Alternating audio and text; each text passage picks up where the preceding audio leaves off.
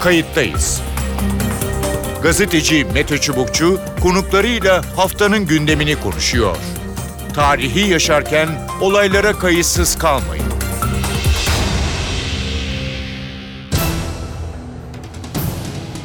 İyi günler, bir Kayıttayız programıyla daha karşınızdayız. Tarihe ışık tutmak ve olan biteni anlamak için önümüzdeki dakikalarda sizlerle birlikte olacağız.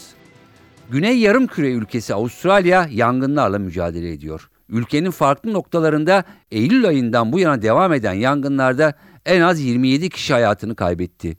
on milyon hektarlık alan ve iki bin ev kül oldu. Uzmanlar yangınların getirdiği ekolojik yıkım seviyesinin benzerinin görülmediğini söylüyorlar. Büyük bir habitat, yani çevre, içinde yaşayan canlıların yok olduğu Avustralya'da kıtaya özgü hayvanlar ve zengin vahşi yaşam zarar gördü. Ülkedeki son durumu, yangınların neden söndürülemediğini, felaketin küresel ısınmanın bir tezahürü olup olmadığını konuşacağız. İki konuğumuz olacak. Kayıttayız'ın konuğu Gökhan Abur. Gökhan Abur, N T V Meteoroloji Editörü. Hoş geldiniz. Merhaba, hoş bulduk. Ee, Avustralya belki çok uzağımızda, ee, belki de ilk başlarda çok uzak olduğu için çok da e, en azından e, dünyanın bu tarafı, yarım küresi için dikkat e, çekmedi. E, ama e, yaklaşık dört ay olmuş. dört evet. aydır devam eden ve devam artarak giden bir yangın. E, nedir yani, nasıl başladı, niye bu hale geldi? Şimdi önce şunu vurgulayayım Mete, küresel iklim değişikliğinin bir sonucu. Şimdi Avustralya belki de son yıllarda göremediği kadar oldukça kurak günler yaşadı. Yani Ağustos, Eylül ayları Avustralya'da oldukça kurak geçti. Hı. Kurak geçtiği için de ve bu orman yangınları için en önemli faktörlerden bir tanesi. Şimdi kurak geçtiği anda en ufak bir ihmaldi bu, ki bununla mutlaka bir insan insanın ihmali vardır. Hı. Hava çok kuru olduğu için, ki bizdeki yangınlar da geçtiğimiz aylarda olan yangınlar böyle oldu hep. Bize de Karadeniz oldukça kurak olduğu için yangınlar çıktı. Şimdi kurak olduğu için yangınlar başladı. Yangın başladıktan sonra oluşan e, yangın dumanlarının oluşturduğu sıcak bir şey var. Duman var. Duman var. Bu duman çok hızlı bir şekilde yükselmeye başladı.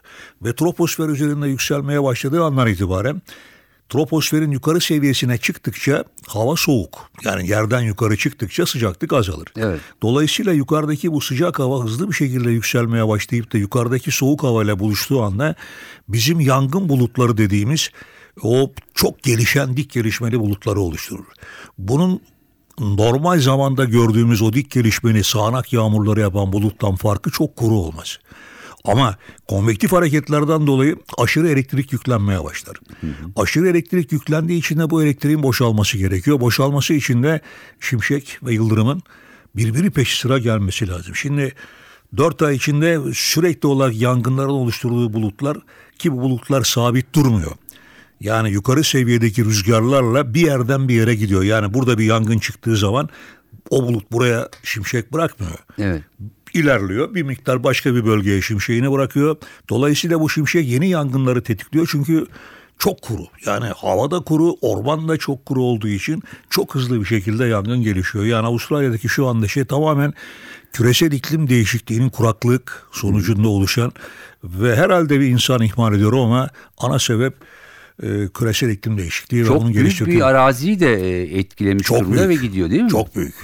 Yani şimdi dünyanın dönmesine bağlı olarak bulutlar tabii e, batıdan doğuya doğru hareket ediyorlar. Bu hareketleri sırasında da e, gittikleri her yerde yeni yangınlar oluşturduğu için bulut bir türlü sönemiyor. Yani her gittiği yerde elektriğini boşalsa bile bu kez yeniden elektrik kazanıp yeniden gittiği bölgede yeniden şimşeklerle o bölgedeki yangınları tetikleyebiliyor. Şimdi normal e, hani baktığımızda Avustralya bir ada. Denizin ortasında büyük bir kara parçası, bir kıta, yani ana karadan uzakta. Evet. E, iklim değişikliği, küresel ısınma uzun süredir konuşuluyor, bu konuda alarm veriliyor ama sanki oralarda, adalarda olmazmış gibi böyle bir şeyimiz de var, algımız da var ama Kimse, çok, çok, kimse çok, bağımsız değil Avustralya olduğu gibi bu işlerden. Tabii tabii, yani çok büyük bir ada ve bildiğin gibi ortası çöl. Evet. Yani sürekli olarak kuraklık gören ve yağışları daha çok bizim muson yağışları dediğimiz yağışları o da e, belli zamanlarda alabilen bir ülke. Dolayısıyla e, oradaki zaman zaman bekle, oluşabilen bizim vili vili dediğimiz tropikal fırtınalar var. Bu fırtınalarda her zaman ola gelen fırtınalar değil Avustralya'da. Hı hı. Onun tek e, su kaynağı muson yağmurları. Muson yağmurları olabilme her zaman olmadığı için çok hızlı ve kurak bir dönem var. Bir de sıcaklıkların yükselmesi kuraklığı tetiklediği için e, Avustralya bilim insanlarının son açıklaması, yani pazartesi yağmurlar gelince biraz sevinmişlerdi. Evet. E, pazartesi salı günü yağan yağmurlarla en azından sıcaklık azalacağı için biraz e, en azından önünü alabiliriz gibi düşünüyorlardı ama e, perşembeden itibaren tekrar pardon e, sıcaklıklar yükselmeye başlamış. Evet. E, dolayısıyla e, daha bir süre devam edecek gibi gözüküyor çünkü çok büyük bir felaket. Çok yani. büyük bir felaket. Milyonlarca, Görüntülere milyon... baktığımızda evet e, bitki örtüsü, ormanlar. Ee, ama onun yanı, yanı sıra e, belki farkındalığı da arttıran e, özellikle hayvanların oradan etkilenmesi. Evet. Yüz binlerce hayvandan söz ediliyor. Vallahi çok yüksek rakamlar veriyorlar. Çünkü yani her seviyedeki hayvan, ki oraya özgü hayvanlar var biliyorsun. Yani kaolasından tut kangurusuna kadar çok özel hayvanları var. E bunların çok büyük bir kısmının telafi, e, telef olması e, ve insanların onları kurtarmak için yaptığı çabaları zaman zaman televizyonlardan izliyoruz. Evet. E, hakikaten çok büyük bir felaket. Nasıl önüne geçecekler?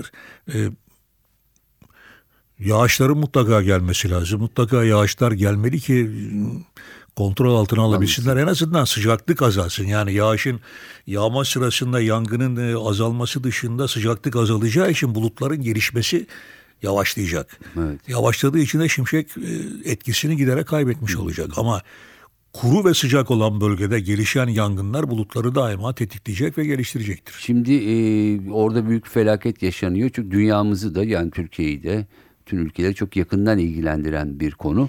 Ee, önümüzdeki yıllarda e, maalesef belki artarak da devam edebilir. Yani yağmur e, evet e, yağmadığını e, varsayıyoruz ki Avustralya bunun acısını çekiyor. Yani ne yapmak e, gerekiyor? Evet, tabii ki dikkatli olacağız ama...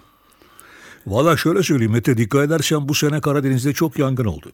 Hatta çeşitli dedikodular oldu. Yani aynı anda sekiz dokuz yerde çıkar mı diye. O kadar enteresandı ki şimdi sürekli yayınlarda biz bunu meteoroloji bölümü olarak vurgulamaya çalışıyoruz.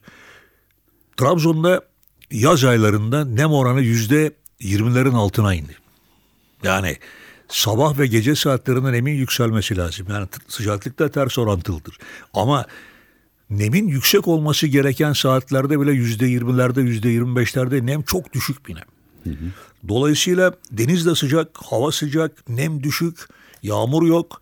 En ufak bir ihmalle işte Giresun'dan ta Artvin'e kadar olan bölgede dekarlarca orman yazın yandı. Hı hı. Bu bizim için en büyük handikaplardan biri. Aynı şeyi zaman zaman nemin çok düşük olduğu anda Akdeniz'de yaşıyoruz.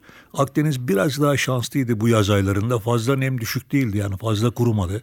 Rüzgarlar sürekli kuzeyden esti. O bakımdan Akdeniz'de bu sene fazla yangın görmedik. Evet. Ama Karadeniz bir hayli hırpalandı tabii. Evet. Şimdi e, Avustralya örneğinden e, yola çıkacak olursak e, siz de e, konuşmanızın başında söylediğiniz e, iklim değişikliği, küresel ısınma.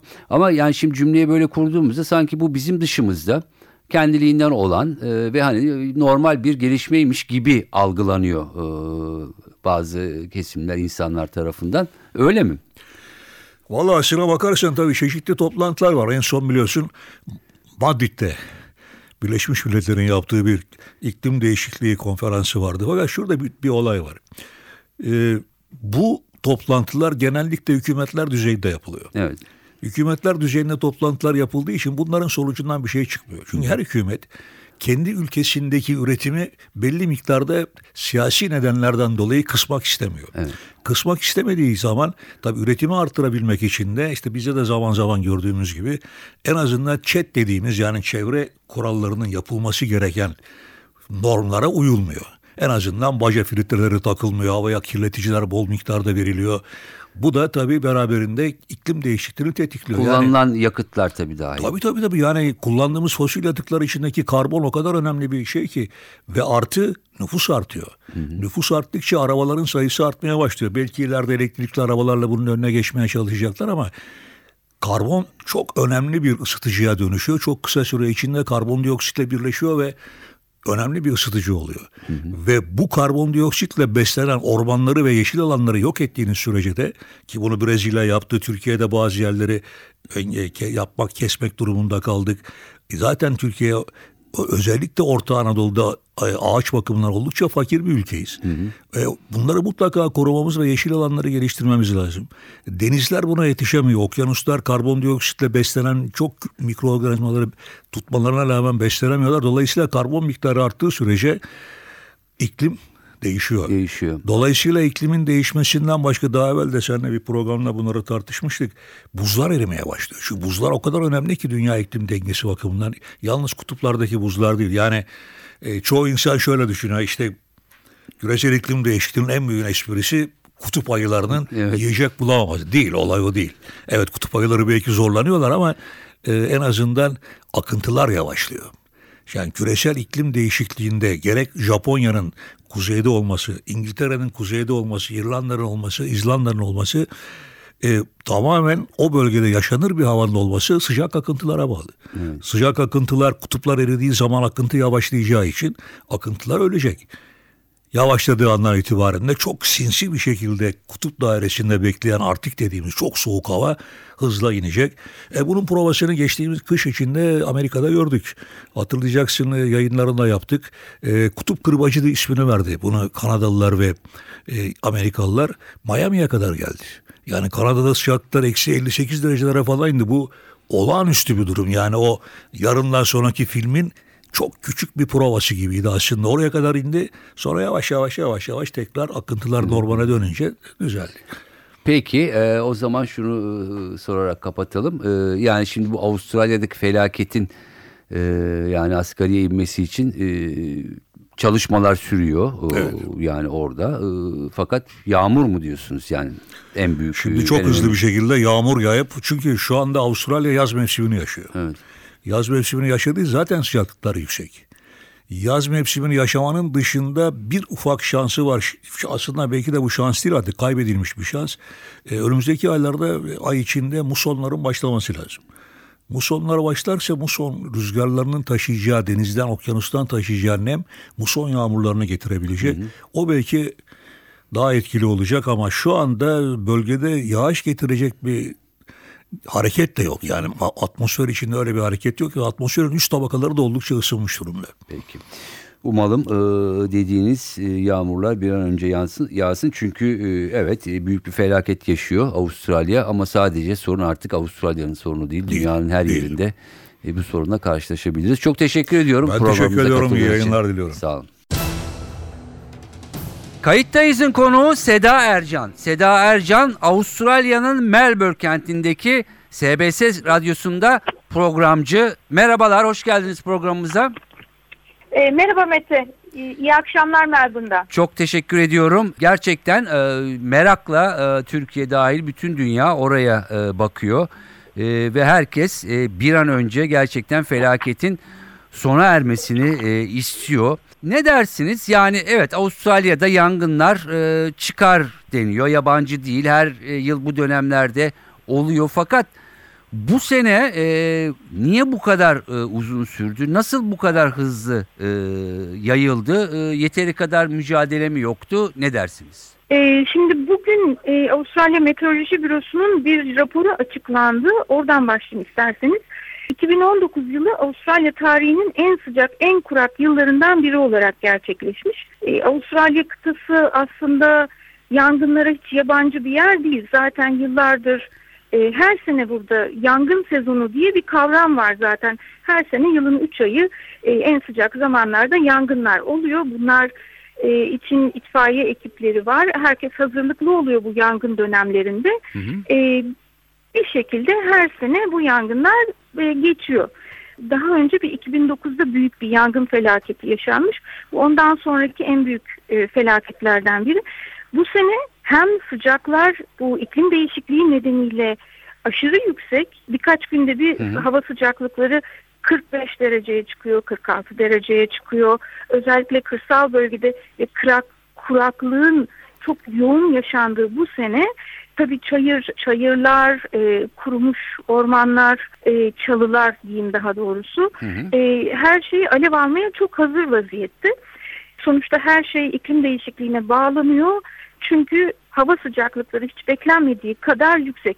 Kuraklıkla da birleşince bu sene yangınların önü alınamamış gibi gözüküyor. Peki, e, acaba yani Eylül ayında başladı. E, o dönem başladığında yine eski yangınlara müca- mücadele gibi e, bitirebiliriz, söndürebiliriz mi dendi e, ve daha sonra aslında e, daha fazla yeri kaps- kapladı. E, yani mücadelede biraz geç mi kalındı acaba? Burada halk hükümetin çabuk uyanamamasından şikayetçi. Çünkü dediğiniz gibi Eylül'de bu kuraklık ve sıcaklık hava sıcaklıklarıyla başladıktan sonra Aralık'ta iyice öne alınamamaya başladı. İşte o dönemde özellikle eski itfaiyecilerden, emekli itfaiyecilerden oluşan bir grup e, başbakanla görüşüp bir an önce önlem almanın yollarını aram- aramaya başladı. Fakat başbakanla e, bir türlü randevu alıp görüşemediler bile. İşte ta o zamandan beri de başbakan yangın felaketinin, burada yaşanan yangın krizini küçümsemekle, e, önemsememekle suçlanıyor. Evet. Dolayısıyla halk diyor ki gerektiği kadar e, bu işe önem verilmedi diyor. Evet, ben de e, bazı videolar seyrettim. E, kırsal kesimi ziyaret ediyor e, ama e, halk, e, seçmen ağır hakaretlerde bulunuyor e, kendisine. E, belki de haklı olarak, çünkü gerçekten E, nefes alamıyorlar. E, onun e, bu işi hafiflediğini, önemsemediğini e, vurguluyorlar. Şimdi ormanlar yanıyor e, fakat kentlerde e, duman bulutları e, görüyoruz. İnsanlar nefes almakta zorlanıyor. Gökyüzü görülmüyor. Evet. E, biraz on, onlardan bahseder misiniz? Kentlerde neler yaşıyor? Mesela Melbourne nasıl etkileniyor? Şimdi hava e, kirliliğinden en çok etkilenen E, kentlerin başında başkent Canberra geliyor. Ondan sonra da Sydney. E, geçen hafta başında Canberra'da resmi devlet daireleri, daireleri e, tatil edildi. Aynı şekilde anaokulları. Sydney'de, Melbourne'da, yine Canberra'da e, hava kirliliği nedeniyle yaşlıların e, ve e, hasta olanların, özellikle astımlıların dışarı çıkmaması tavsiye ediliyor. Hatta burada sosyal medyadaki konulardan biri, bugün e, hava kirliliği derecesi çok yüksek, maskem kalmadı, sizde fazla maske var mı? E, özellikle astım hastalarının normal bu eczanelerde satılan maskelerden değil de daha özel P iki diye bir maske kullanması gerekiyormuş mesela. İşte insanlar birbirlerine yazıyorlar, P iki maskesi var mı? Yani sosyal medyadaki yeni gündem konusu da bu hava kirliliğine bağlı olarak gelişti.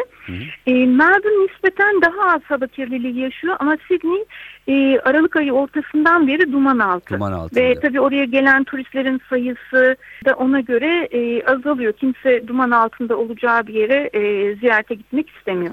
Peki e, şimdi e, önlem almakta gecikildiği yönünde eleştiriler var. Hakikaten e, dünyadan e, vaktinde yardım e, alınmadı mı, istenmedi mi? Çünkü hani Avustralya'nın neredeyse artık e, boyunu aşan e, konuma gelmiş durumda bu yangınlar. E, biraz önce hafife alındığını, önemsenmediğini söylediniz. Son durum e, nedir? E, yani hem dışarıdan müdahale hem içerideki müdahaleler. Şimdi bugün e, İngiltere'den yeni bir yardım ekibi geldi. İlk önce Kanadalı itfaiyeciler gelmişti. Ardından Amerikalılar. Avustralya gelen e, itfaiye ekiplerini e, kabul etmiyor değil. Elbette ki e, herkesi seve seve kabul ediyor. E, gönüllü itfaiyecileri, itfaiye ekiplerini. E, burada hükümetin bu yangın krizini küçümsemesinin sebebi olarak e, şu gösteriliyor. Ee, bir kere fazla üstünde durmuyorlar, durmadılar zamanında. Yani bu iş ilk başladığında, e, Aralık ortasında iyice alevlendiğinde, Christmas döneminde başbakan ailesiyle beraber Hawaii'ye tatile gitti. Hı hı. Bir haftada ortada yoktu. Hatta tatilde olduğunu bile söylemek istemedi başbakanlık ofisi. Sonra bu basında çıktı ve başbakan e, özür dileyerek geri döndü. İşte o tarihten itibaren halk E, onun liderlik yeteneklerini sorgulamaya başladı. Çünkü bu kadar zor bir durumda evlerimiz yanarken başbakan nerede dediler. O kızgınlıkla Scott Morrison'ın imajı da yerle bir oldu, öyle diyebilirim. Hatta bugün e, Avustralya'nın üç büyük kentinde iklim protestoları düzenleniyor. Melbourne'da, Sydney'de ve Brisbane'da. Bu protestolar iklim krizine karşı protestolar ama asıl e, hükümeti ve Scott Morrison'ın yangın krizine karşı aldığı tutum nedeniyle eleştiren e, protestolar. Hı hı. E, bu protestolarda e, işte başbakan istifa sloganları da var ve hükümetin yangın krizini son derece yan, yanlış bir şekilde ele aldığını iddia ediyor bu protestocular. Peki. Ne kadar bir alan bu? Yani biraz dinleyicilerimizin e, zihninde canlanması için ne kadar alana etkiliyor bu yangınlar? Ya, ya, şimdi büyük şehirler bir kere Avustralya'nın dört bir köşesi yanıyor. E, diyelim ki bir gün bir tarafta e, hava sıcaklığı kırk beşi e, diğer gün diğer eyalette yüksek oluyor hava sıcaklığı ama e, aylardır süren yangınlar var ve bu yangınlar böyle bir büyük yangın başlayıp söndürülemiyor değil. E, eyaletlerin etrafında mesela New South Wales eyaletinin etrafında yüz farklı yerde yangın var küçüklü büyüklü. Victoria'nın etrafında elli farklı yerde yangın var. E, New South Wales eyaletinde itfaiyeciler e, iki bin beş yüz itfaiyeci çalışıyor. Peki. Aynı şekilde Hı-hı. Victoria'da öyle. Normal New yani it, itfaiyecilerin e, sön, söndürebileceği e, büyüklükte ya da küçüklükte mi yoksa yağmurları mı beklemek e, durumunda Avustralya? E, şimdi itfaiyeciler bir kere geceleri bile uyumadan çalışıyorlar ve itfaiyecilerin yarısı gönüllü itfaiyeciler. Bunlar para pul almadan çalışan itfaiyeciler ve Avustralya'nın geleneği bu. Hem normal kadrolu itfaiyecileri var hem de gönüllü itfaiyecileri var. Bunlar normal işlerinin yanında e, bölgelerinde bir yangın olduğunda müdahale ediyorlar. Ama bu yangınlar artık o kadar önü alınamaz bir halde ki e, gönüllü itfaiyeciler de aylardır e, çalışıyor bu yangınlarda ve parasız pulsuz çalışıyor. Şimdi bugünkü protestolarda söylenen şeylerden biri de bu gönüllü itfaiyecilere e, bir ücret ödenmesi. Çünkü aylardır gece gündüz ve kendi evet. işlerini bırakarak çalışıyorlar. Peki. Farkındalık açısından evet Eylül'den beri e, yanıyor. E, haberlerimizde bunlara yer veriyoruz. Tabii ki e, bir de e, hayvanlarla ilgili boyutu var. Yüz binlerce hayvanın etkilendiği söyleniyor. Özellikle e, son dönemde yayılan koala, kanguru e, fotoğrafları belki farkındalık açısından daha da e, öne e, çıktı. Bir de böyle bir boyutu var. Nasıl bir felaket e, hayvanlarla ilgili yaşanan orada? Şimdi özellikle hayvanlar konusu Avustralya'da da e, çok büyük yankı uyandırdı dünyada olduğu gibi. Çünkü şu anda Avustralya e, doğal hayat canlılarının bir milyardan fazlasının öldüğü kabul ediliyor ve yangınlar sürdükçe bunun boyutunun nereye ulaşacağı da e, tam bilinmiyor. E, memeliler, sürüngenler, kuşlar, kuşlar kaçabilir diyoruz. Hayır, kuşlar da ölüyor. Hiç hareket edemeyen, daha doğrusu az hareketli olan koalalarda tükenme tehlikesiyle karşı karşıya. Avustralya'da şu anda kırk milyondan fazla kanguru olduğu söyleniyor. Ama koala sayısı üç yüz elli bin gibi düşünülüyor. Hı hı. Sadece e, Kanguru Adası diye bir ada var Güney Avustralya'nın karşısında. Orada yaşayan elli bin koala nüfusunun yirmi beş bini ölmüş durumda. Size evet, böyle söyleyebilirim. Büyük bir, büyük bir felaket. Bir de e, bu deve konusu var. Yangınlar kuraklık nedeniyle ülkede develerin kesilmesi. E, neden develer kesiliyor? Nasıl bir haz, plan hazırlandı? Yani bir... Bir program dahilinde mi yoksa bu olayla ilinti mi, ilintili mi? Ne dersiniz? Şimdi bu Türkiye'de büyük yankı uyandırdı. Avustralya develeri öldürecek diye. Ama aslında bu Avustralya devletinin planlı programlı yaptığı bir proje. Ve dönem dönem, sene sene hep tekrarlanan bir proje. Çünkü Avustralya'da vahşi, doğada vahşi gezen develerin sayısı çok fazla. Bir milyonu bulduğu söyleniyor. Üstelik de her on senede bir iki katı artıyormuş. Deve e, ırkının çoğalması. Hı hı. E, develer başıboş gezdikleri için bu örnekte e, bu örnek Güney Avustralya'nın kuzeybatısında yerli halklara ait bir e, yerleşim yerinde geçiyor. Oradaki halk başıboş gezen deve sürülerinden yılmış vaziyette. İşte su kaynaklarını tüketiyorlarmış. Şimdi orası zaten Avustralya'nın en ucunda çok fakir bir yer. Çok da fakir bir yerleşim yerini, bir köyü düşünün. Oradaki zaten az olan e, su kaynaklarının işte vahşi bir dolu deve tarafından zaten tüketiliyor olması, aynı zamanda işte itişiyorlarmış, e, ölülere su kaynaklarını kirletiyorlarmış, hatta işte evleri vesaire çiftlikleri dağıtıyorlarmış. Bu yüzden de bir kontrol gerekiyor. E, bunun üzerine de e, orada bir e, itlaf hareketi başlamış durumda. Peki yani bu yangınla ilintili değil mi? Yani normal program dahilinde mi, yoksa böyle olunca biraz daha sayıyı arttırdılar mı? Yani o yıllık programı. Yok, bu bir yıllık program dahilinde. Evet, etrafta yangınlar sürüyor ama orası, yani özellikle bu itlaf programını bu sefer isteyenler orada yaşayan yerliler ve bu sefer zorluk çeken yerler. Ama dönem dönem Avustralya'nın farklı yerlerinde farklı itlaf programları düzenleniyor. Hatta Avustralya'da kangurular da öldürülüyor. Onu da söyleyebilirim. Ne kadar yani etki ediyor bilmiyorum. Ülkede çok sayıda golf sahası ve su tüketimi, golf sahaları çünkü çok su tüketen yerler, mekanlar. Bunlar da gündeme geliyor mu ya? Bu kadar golf sahası var ve suyun çekilmesi, bu bu tür durumlarda bunlar hep tartışılır. Çok fazla golf sahası var hakikaten. E, burası bir e, refah ülkesi ve neredeyse her mahallede bir golf sahasına rastlamak mümkün ve e, sadece zenginler gitmiyor golf sahalarına. Bu golf sahaları normalde sularını doğal su kaynaklarından karşılıyorlar. E, her birinin belli bir su kullanım kotası da var. Ama e, golf sahalarının varlığından daha büyük bir tehlike söz konusu Avustralya'da. O da yeraltı sularının yanlış kullanımı. Hı hı. Çünkü madenler, e, çiftlikler, büyük işletmeler, bunlar hepsi kendilerine su sağlamak üzerine su rezervleri, barajlar kuruyorlar e, su kaynakları üzerine, nehirlerin üzerine. Hı hı. Mesela bu sene yine iki bin on dokuzun önemli olayların, çevre olaylarından biriydi bu. New South Wales eyaletinin e, ana su kaynaklarından biri var. Murray River deniyor. Burada toplu balık ölümleri e, gerçekleşti. Yüz binlerce balık öldü nehirde. Halk dehşete düştü Avustralya'da. İşte bu balık ölümlerinin de su kaynaklarının azalması, su kaynaklarının için su kaynaklarının e, rezervlerinin azalması, oksijenin azalması, aynı zamanda sudaki kimyasalların artması nedeniyle hmm. olduğu düşünülüyor.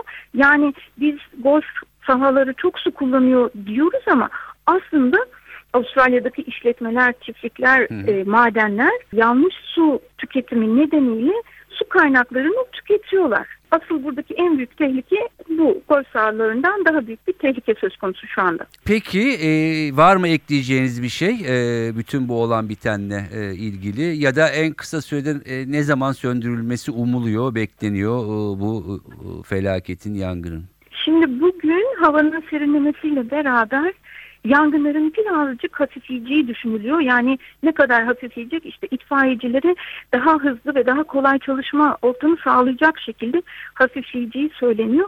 Ama bu yangınların sona ereceği anlamına gelmiyor.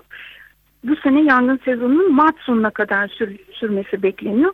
Dolayısıyla Avustralya'nın önünde uzun bir mücadele e, dönemi daha var. Peki. Hem geçmiş olsun e, diliyoruz hem size e, hem Avustralya e, halkına e, hem de dünyaya, çünkü dünyayı da etkileyen ve dünyayı da ilgilendiren bir olay.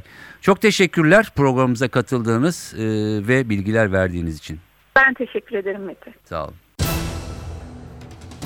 Evet, yorumlar ve son haberler Avustralya'dan böyle. Gerçekten büyük bir felaket, sadece o kıta, o ülke için değil, bütün dünya için. Gerçekten artık dünyayı küresel ısınma, iklim değişikliği giderek daha da tehdit eder hale geldi. Önlemlerin bir an önce alınması gerekiyor çünkü sonuçta küresel ısınmada insan eliyle gerçekleşen bir durum. Kayıttayız'dan bu haftalık bu kadar. Ben Mete Çubukçu, editörüm Sevan Kazancı. Haftaya başka bir konu ve programda buluşmak üzere. Hoşçakalın. Kayıttayız. Gazeteci Mete Çubukçu konuklarıyla haftanın gündemini konuşuyor. Tarihi yaşarken olaylara kayıtsız kalmayın.